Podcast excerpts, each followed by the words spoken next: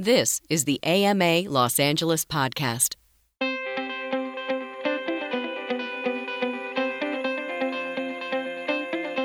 Welcome to the AMA Los Angeles podcast. I'm Joel Metzger, and today's show is a live panel at General Assembly in Santa Monica. LA Chapter President Phil Repentish is moderating an all star lineup who will introduce themselves. So let's join the panel already in progress. Um, I'm going to ask each speaker um, one at a time to do their bio, a 30 second bio, and then I'm going to ask a, a quick question. So, um, Joanne, 30 second bio. Hello. Hi, everybody. I'm Joanne Wong. I'm EVP uh, of Marketing at the Los Angeles Football Club. Uh, since our team is much newer than all these guys up here, um, probably takes worth two seconds to explain it. Um, we're MLS's newest team in Los Angeles, building a brand new stadium in the heart of LA. Um, in the side of the former sports arena, so next to Memorial Coliseum. We start our season in uh, March of 2018. Really excited to be here. Um, I'm really excited for what we're building. In terms of my own personal bio, I've been at LAFC for about a year and a half, um, heading up uh, marketing, PR, communications, digital, community relations. We're a bit of a startup team right now, so a lot of uh, a lot of us are wearing different hats. Um, prior to LAFC, I was at a startup called Oink. It was a, essentially like a PayPal for kids. So, have experience in the startup world, and then um, was at Activision for a good chunk of my career, uh, working on a bunch of the brands, including uh, Tony Hawk. Great. So, thank you. And we have two. We have two LAFC folks up here in the front row, Natalia and Jamie. Ooh, see, you got to all the- represent. Ask them all the questions. So, my first question is for Joanne. Um, can you tell us a little bit about the branding decision to use LA Football Club versus LA Soccer? I mean, right off the bat, sports analogy. Um, it seems like LAFC was thinking of global branding, not necessarily um, US or even LA, by using football club and not soccer. That's that's exactly exactly the reason. Um, you know, I think when we first started, and some of that predated me, so just to be clear, but um, you know, obviously have insight in terms of talking to folks about it. And I think um, you know, when you have a, a club that you've started but no team and no players and no stadium yet, you know, it's really important to understand what you stand for and what you want to stand for as you kind of build up everything that goes around it. And so, um, you know, right at the outset, uh, decision was made to articulate what our club promise, or you know, in other industries you call it a brand promise, what it is, and it's really to unite the world's game through the world city and have that global approach. And obviously, LA is an amazing place where people come from either live here or visit, and it's very global. So that's exactly right. You know, there were a lot of decisions made around, or a lot of discussions around what to name the club, but um, we chose to do football club as it's more more utilized around the world as well as here. Perfect. Tyrone, quick bio and your title. Thanks, Philip. Um, thank you guys for having me. Appreciate it. Uh, Tyrone Conde, I'm with the Los Angeles Lakers. Uh, if you guys need some background on the Lakers, I'm happy to give you some. Um, been with the team for 10 years now. I've done just about everything you can think of with the team ticketing, marketing, sponsorship activation. Moved over to the sales side uh, a couple years ago now. Um, really enjoyed it. Um, LA through and through. So I went to school here, born and raised here. So uh, it's kind of a surreal experience to uh, have a championship ring with my name on it. I still can't believe I actually have that. Um, so yeah, I mean that's in a nutshell. I sell sponsorships for the Lakers. So, Tyrone, um, the Lakers, as we all know, is a sports legacy team. When you're seeking or being pitched for sponsorships, is there a base criteria that you're looking for? Yeah, it's um, you know the brands have to fit. Um, you know, we we've been approached by uh, certain types of brands and certain types of categories, and it's not something. You know, I'm sure you guys are all familiar with the Buss family, or might be familiar with the Buss family and the origins of the team and our ownership group. And it's really people laugh, but we really are a family organization. Um, and so, not to go off the rails here, but we've been approached by a company like Viagra, you know, asking for sponsorship. And our ownership team said, no, that's not something we're going to do. It doesn't fit with the brand values. Um, you know, we once you get into the weeds of, of talking about terms and and investment level, that's that's kind of a separate conversation. But from a from a thirty thousand foot level, we have to make sure that the brands kind of match up and that they both we both have the same type of ideals and the same values, because that really does make a difference in the long run. When you are you know when you sign a, a three, five, sometimes seven year partnership, you want to make sure that you're the marriage that you're en- entering into is somebody with somebody or a brand that shares those same values with you. So that's definitely a key component to it. Excellent. Thank you. Mike? Thank you. Um, Mike O'Keefe. I'm Vice President of Corporate Partnerships for the Los Angeles Rams. Um, from St. Louis, made the move. Um, so my, my, 20th year with the club. So uh, while it was tough in many ways to leave St. Louis, uh, it's exciting for the Rams to be home. So really, uh, just it's an awesome opportunity to be here, and very fortunate to be in the, the role that I'm in. So, um, like Joanne said, uh, it, really we fancy ourselves as a startup as well. So we are sort of we have roots here. Obviously, a lot of people grew up with us. Um, Philip, you're not the only one with the Packers hat around. That's one of the problems that we have. So. Um, so we, we, we, have it's going to take us some time to, to earn the fans uh, nfl fans specifically so that's one of the things that makes the league unique is that people uh, fandom and, and they don't just jump off the bandwagon so because the rams haven't been around for for, for a long time, even though we played here 49 years before we moved to St. Louis, doesn't mean that those people were going to wait um, for us to come back. So, so, so we're, we're excited the opportunity that we have in front of us. And um, like Tyrone, I sell sponsorship for the Los Angeles Rams. So, Mike, so how did returning to Los Angeles affect sponsorships? I mean, I'm assuming you lost some when you moved from um, St. Louis, but I'm also assuming that you gained some opportunities by being back in Los Angeles. Right. So that, it's a great question. So in St. Louis, the elephant in the room was we, we, we, were trying to leave the market for several years. And so we actually had a clause in our deals that as soon as the Edward Jones Dome uh, lease was uh, null and void, all partnerships were torn up. So we, we came out here with a complete blank slate, which – in many ways is a, a very, very unique situation to be in from a partnership standpoint. So we carried no relationships out here with us. We had to start fresh. Um, from the ground up, which was a daunting task. And I, I, think back to a year ago, we were still, many of us were flying back and forth uh, to St. Louis. And oh, by the way, we left, you know, a lot of our staff there. So we, we were working on kind of a shell uh, staff. So just having to start from the ground up was a challenge for us, but, um, but it was a completely um, new situation, and we all we knew we didn't have the staff to go out and do a whole bunch of deals. So we said, let's just let's let's um, you know to Tyrone's point, let's find the right partners, align ourselves with the right brands, and and just do a smaller number of deals and go deeper with them. So that was really our strategy for first year. Jonathan.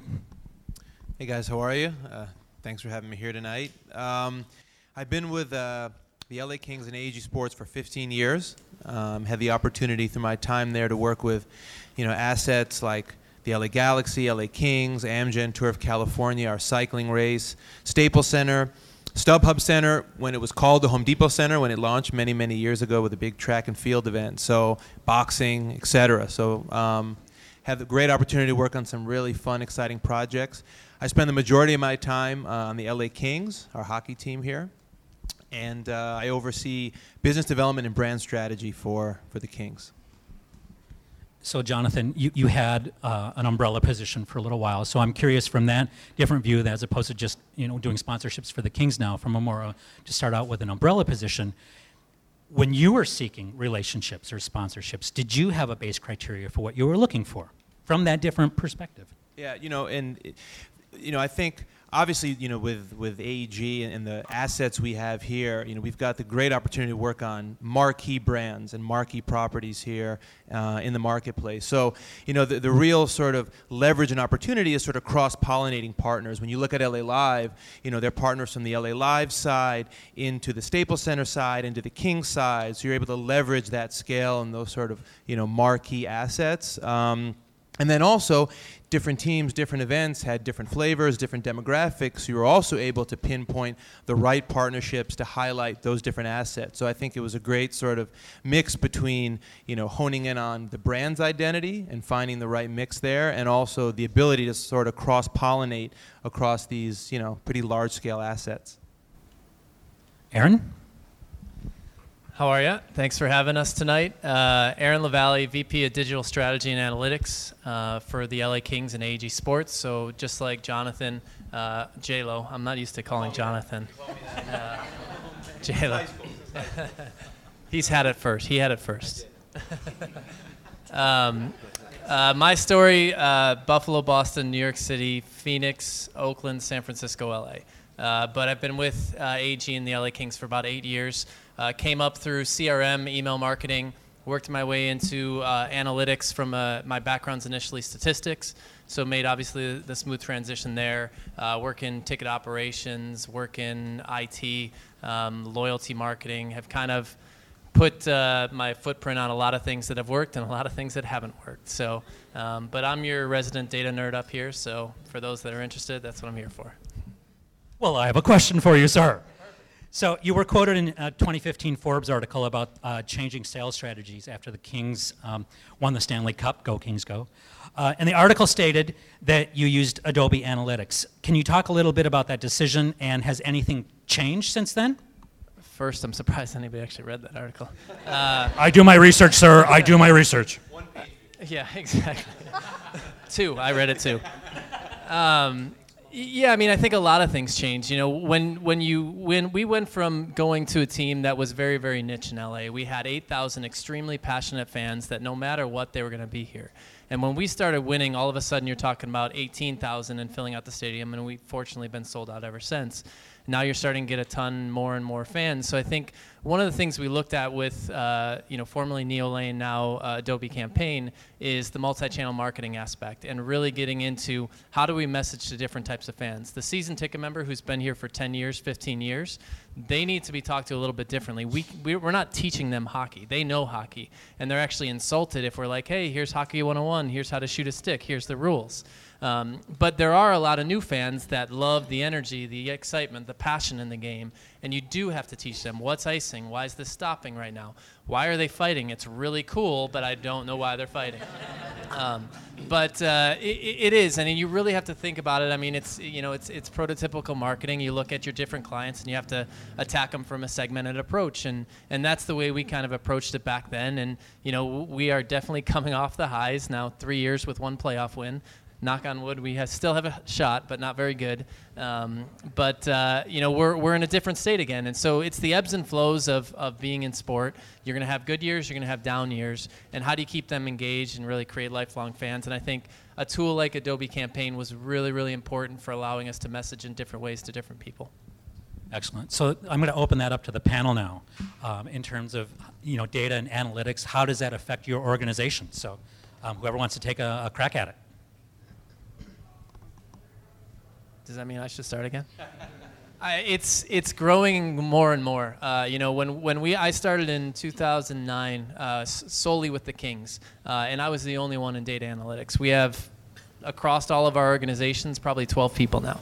Um, you know, so talk about the growth and the importance, and really developing the infrastructure. And you know, it starts with ticketing ticketing is what drives our business, but then it gets into sponsorship. Then you get into marketing, you get into different types of advertising, you get into merchandise. And really, it touches the business in a variety of ways. And I think once you show one quick win for your organization, it just you know snowballs from there and, and, and goes down. And I know that uh, Tyrone, we were talking earlier about uh, Elaine that works for the Lakers and is finding the same thing. Like you know, once, once you start teaching people who haven't had data about what it can do and how it can help your business, how it can improve efficiencies, drive revenues, it, it really kind of goes from there.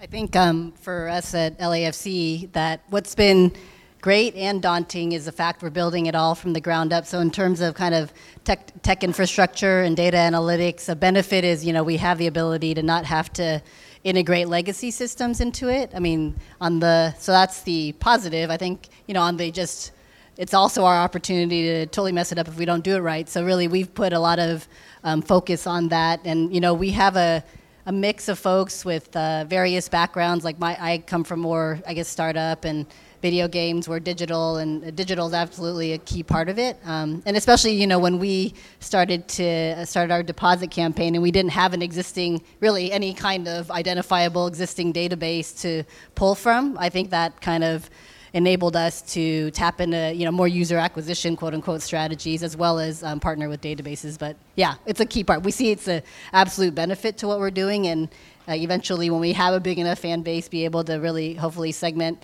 Um, and then also, it's nice because as we build up the stadium infrastructure, and you guys too, partly, um, you guys to the nth degree, but as we build out the stadium infrastructure and integrate the um, all the kind of the tech in there, we want to try and have it talk to on the you know either lead gen or marketing side, have it kind of work end to end. So we'll see. That's the goal. That's the that's what we're trying to do. Um, so for us, it's been quite the ride. Uh, when I first started in the sponsorships team with the Lakers, we just had Scarborough. Is anybody here familiar with Scarborough? Um, so it was it's they're a great tool. We still use them, but they put out data twice a year, and you just kind of take that as gospel and you ran with it.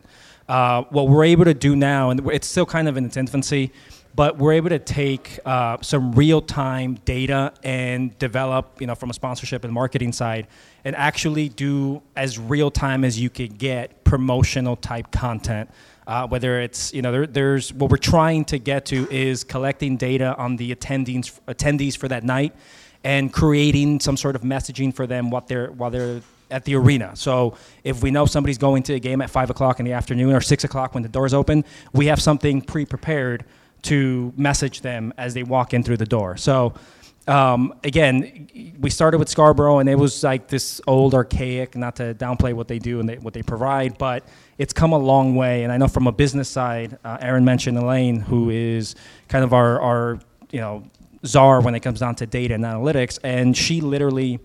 If she's not meeting with our ticketing folks, she's meeting with our marketing folks, she's meeting with our PR folks, she's meeting with uh, basketball operations, she's meeting with everybody that every single department uh, I think that just goes to show how you know the the breakdown of the data, because having it is one thing, knowing what to do and what it means is another. Um, I'll be honest with you, I don't think we have fully figured out how to use it yet. I think that's kind of it's kind of the force. You know, you, you don't know how to use it yet until it works for you and something clicks. Um, but that's kind of what we're trying to figure out, and uh, we're confident that we'll get there in about 20 years. So. And just to add one thing too, you know, Aaron and I have worked, you know, hand in hand since the beginning. Not just because he's a great guy and I like him, um, but because you know we realized early on the power of analytics and data and driving our decisions. You know, and in my 15 years, the vast majority, I was overseeing our marketing, and uh, ultimately, at the end of the day you want to reach your fans in the most cost-effective way and, and you mentioned it philip in terms of the passion fans have. You want to give them what they want. And how do you know that if you don't ask? And uh, so much from the surveys even in driving decisions like giveaways. Well hey we can think of the coolest ideas in the world for a giveaway but if our fans don't want it or haven't said they wanted it why give it to them they like certain things. We have the data to make those decisions. And the other thing is when you talk about marketing and sales and everything, there's a creative side to it, and that's great. But when you come and you're pitching your COO or CEO, and I don't care if you're in sports or any other business, and they've asked you why you're making a recommendation or a decision, and you say, well, it's my gut, or I think this is going to be great. It's a lot more powerful, and you can inspire a lot more confidence if you can back that decision up with data and metrics and analytics. So we're always seeking that backup to inform our most creative ideas because it gives you confidence and you can justify some of the strategic decisions you make. And I would just say uh, for the Rams, primarily on the ticketing side, um, it's of the utmost importance to us because starting from the, from ground zero again, um, on that front, just figuring out who our customers are and just um, starting with you know a preference center of just simple things like how do they want to be communicated with, how do they prefer uh, for us to talk to them, and so before we can really dig deeper into some of the things like Jonathan just mentioned, first just establishing a line of communication with them. So um, that's been important for us. Um, another piece of it, unrelated, um, is just we didn't know who our fans were out here or who they would be, and so we're still waiting on a lot of information on that. And from there, you, it starts to give give you a baseline of where we need to go, finding more of those fans, and then just you know simple, not simple things, but metrics like the stadium signage, how that's looked at, how that's being picked up um, at the Coliseum, and how we're delivering that to our partners, and just the various ways we're being measured on social media. Um, you know, having lost a, a, big base of our, our Twitter and Facebook with the move, obviously with the St. Louis people dropping off, but have new people jumping on. So runs the gamut, but like everything else, it, it's a blank slate for us that we're, we're building. So, um, just talking about modern sports marketing now. Um, Are there differences between in season campaigns and off season sustainment campaigns? Um, is it true that there is no off season anymore? And are you hiring?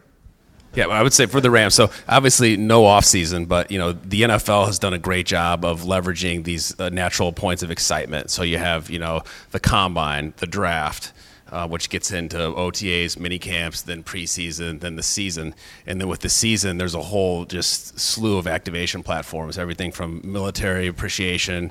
Um, uh, crucial catch, uh, Thanksgiving, which is the whole football is family campaign, and so um, for us, uh, that just gives us an opportunity to localize all that. And so you, you have a whole a full calendar year of, of, natural excitement points, and so you have a chance to localize that, activate with your fans, activate with your partners, and so um, that's where our off season goes is just really juggling all of that. Yeah, I mean, I think it's the the season's execution, the off season's planning and strategy.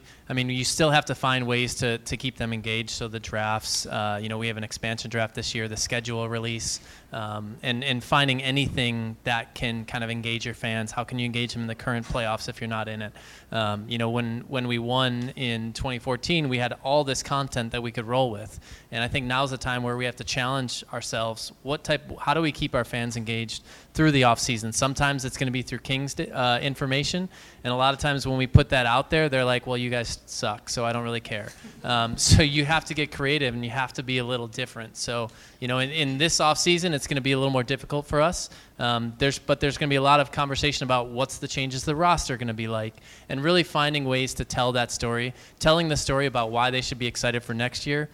I know in football, um, when I worked for the Raiders, uh, the analogy was once the Super Bowl is over, you're zero and zero. You're just like everybody else. So it's it's nice, and the new season's right there. So one thing too, and I think you know with the advent of social and digital and mobile, number one, we have that direct channel to connect with fans. So beyond just figuring out what the content is, I think you know the rise in, in social, not only in sports but in but in all industries, has allowed us that vehicle to communicate with fans. And then you talk about well, what do you create and how do you keep that narrative and storyline in the off season? And one of the things that we've done you know, as a company and a team is invested in our content and our production group. So, I mean, we have, you know, a very robust staff that year round is thinking of creating content. And whether it's video you know short form long form snippets they're constantly trying to come up with content that number one fits into the narrative of the season, but also has to do with stuff totally independent of the season. Fitness, we have you know a whole fitness channel. We've got Black and White, a show which is sort of a 24 you know 24/7 behind the scenes show, and they're creating storylines that surround what's happening on the ice, but are independent of that. So we've got a content group always thinking about ways to produce content to keep them engaged, and I think that sets you up well when you're not in the playoffs when you're not in season. I think for us at for us at LAFC, we've essentially been in like a preseason for um, it'll probably be a couple years. You know, we launched our crest and colors January 2016, so that's when we first even had some kind of identity.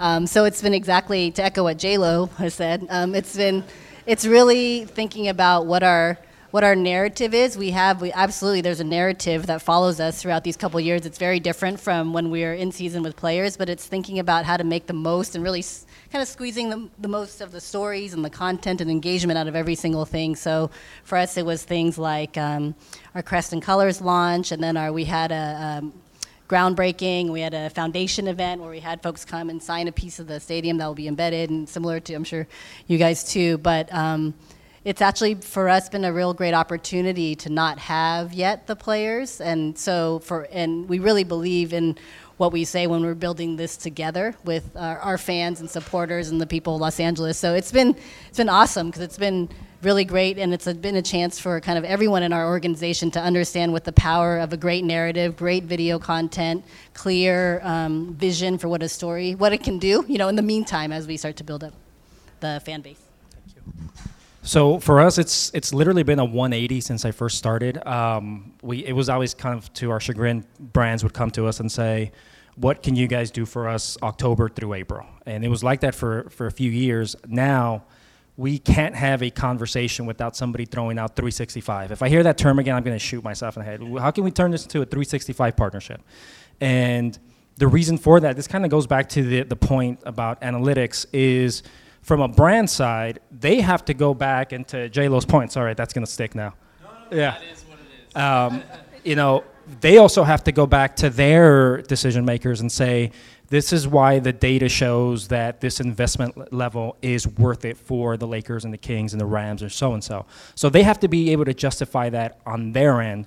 So, you know, five, six years ago, when we were pushing brands to go out and activate in the community in the middle of summer during our off season or to do something through our social media platforms, now, you know, teams or brands are coming to us kind of knocking our door down saying, how can we turn this into a full, again, the 365 type partnership? So I think the data and having that data has really forced brands to think about a partnership um, a, a- kind of a, a more robust, thorough, comprehensive partnership as opposed to just kind of, oh, this is a niche sports thing for us. It's really evolved uh, to what it is now, and that's you know January 1st to December 31st, and you do it all over again. Okay, so um, I want to zero in a little bit on messaging. You know, we, we've touched on a little bit that uh, sports fans are opinionated. So, how does that? We, and we, we touched on a little bit, but I want to circle back to it. How does that affect messaging? And within that, what? How do you deploy your social media f- strategies for each specific platform? What are you using? How do you use it, and why? So for us, there is there is a you know we're we're lucky and blessed to have a, a good, solid, robust following. Um, our new media team is this is obviously their holy grail. So we figuratively always get into fights with them about the stuff we can and can't do. So while we curse them while they're not in the room, we also understand that they're they safeguard those platforms and those channels because we can't. Our, our fans are are pretty smart. You know, they know that if excuse me that if we tell them to buy a Toyota at 2.4 percent, it's not something that they want to hear or it's not something that they want to be a part of. Uh, if we tell them that one of our players is uh, joining up with Toyota to help feed kil- uh, children in the middle of downtown Los Angeles, that's something that really resonates with them. So our, our team is very, very protective uh, of our, our platforms. Um, and I think that's, that's really obviously the brand strength from a global perspective, that, that obviously helps. But the fact that, that um, our group is very protective and very mindful of the fan experience, because I mean, you guys, I'm sure would agree, the fan experience extends to well beyond just the arena. It's, it's how you communicate. Uh, you don't want to patronize fans uh, because they, they'll see right through it. So being able to stay, stay as authentic as possible is kind of the, the key to what we do from a social standpoint. I, I can add a little bit to that. You know, for the Kings, if you guys know or you may not know, we've you know made a lot of waves and controversy with our with our social media, in particular our Twitter handle. So you guys can you can Google it all afterwards. But um, you know, we got a, we got a really amazing team, and I'm going to brag on them because they're their own group and they're not here. And you know, a guy by the name of Pat Donahue and his whole team had really started. This is before the Stanley, our first Stanley Cup in 2012, where we were really a challenger brand. We were the underdogs. We had been in the market a long time. We were, you know, never won a Stanley Cup, and we had decided to take a very you know, we call it authentic, but a very, you know, fun, playful attitude with our social media where most teams at the time were just sending out scores and stats and everything that you could see on the ice or on the field, we were regurgitating that. And the reason people follow social media is because they want to connect with that team they want to connect with that brand, that player, but you have to have an identity. You have to have a voice. And we were one of the first teams to really have a voice and be brave enough to make fun of ourselves and the other team. And you know, we we made some waves, we, we took some risks, but it but it garnered us a lot of really amazing followers, following, and, and buzz. And you know, just an example. You know, one year we, we get knocked out of the playoffs, and I think it was the Western Conference Finals that year, and we tweet another team, I think Pittsburgh, that just got knocked out, and said, "Hey guys, you want to grab a drink later?" I mean, most teams would never make fun of themselves getting knocked out of the playoffs. And, you know, what, this was our first run in 2012 when, um, you know, all the celebrities were sort of getting on board, but uh, LA was just becoming that bandwagon market. And Conan O'Brien tweets us at us because we were playing the Phoenix Coyotes, and I'm going to paraphrase it, but basically like, "Hey, LA Kings, you know, I wonder which city that shouldn't have a hockey team is going to win."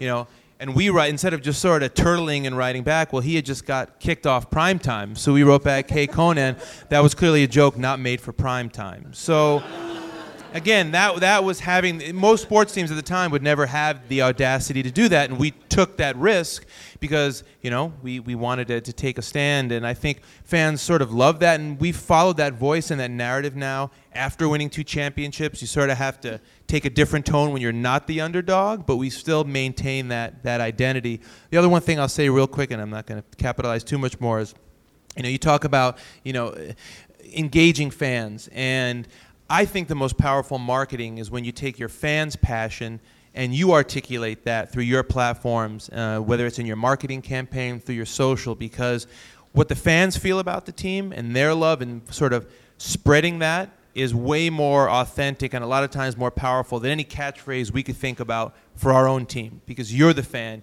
you breathe it you love it. So so many of our marketing campaigns involved our fans in it and our fans quotes because again how do you harness the true power of sports? It's you guys, it's your passion. So if you can key in on that and amplify that, that's where I think the most powerful marketing in sports comes from. Yeah, I think um, for us at LAFC, especially especially in early 2016, I mean, literally our social media accounts were the only presence we had essentially to the world. So we were very careful um, maybe overly careful, but uh, you know, I think the downside is uh, worse than the upside at that point. So pretty careful about understanding, you know, at least what our perspective was. And and for us, since our look and feel and whatnot is um, and our aesthetic is kind of a key part of our club and our brand, especially on our Instagram account. You know, we took some pains to really think about how we wanted to represent ourselves there and uh, invested in it. Um, and you know, it's a fun stat that we share sometimes is that we've you know, we are we surpassed. I mean, it's still a small base, you know, but we've surpassed four um, four live like MLS teams who are actually playing. So you know, we're we're proud of that. You know, you got to get your victories, but I think. Um, it really has been important to try and uh, involve the fans, like Jonathan said, because that's right now they're the star. Yeah, uh, J Lo said um, they're the star for us right now, absolutely. So, big part of our, what we did.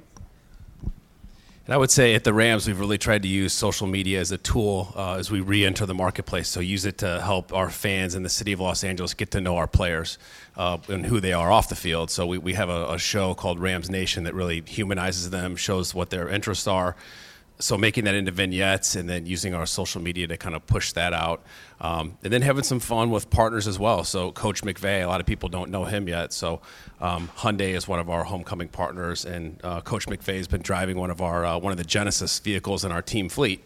So we're, we're thinking about putting together a um, morning drive with coach where we use a GoPro and he's he's asked about certain team um, events or what's going on or happenings and just kind of use it as a Q&A and let people actually, um, you know, tweet in questions to him. So uh, some cool things like that. But uh, again, just just knowing that we, we're, we're new to town, using it as a way to just reach out and, and hopefully um, let people get to know us and get to know who our players are.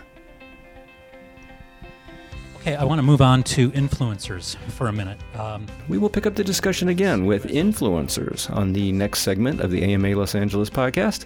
Be sure to subscribe and thanks for listening. You've been listening to the AMA Los Angeles podcast. For more information on the American Marketing Association's Los Angeles chapter and to find out about upcoming events, follow us on Facebook, LinkedIn, and Twitter. This podcast was produced by Joel Metzger and Ice Box Logic.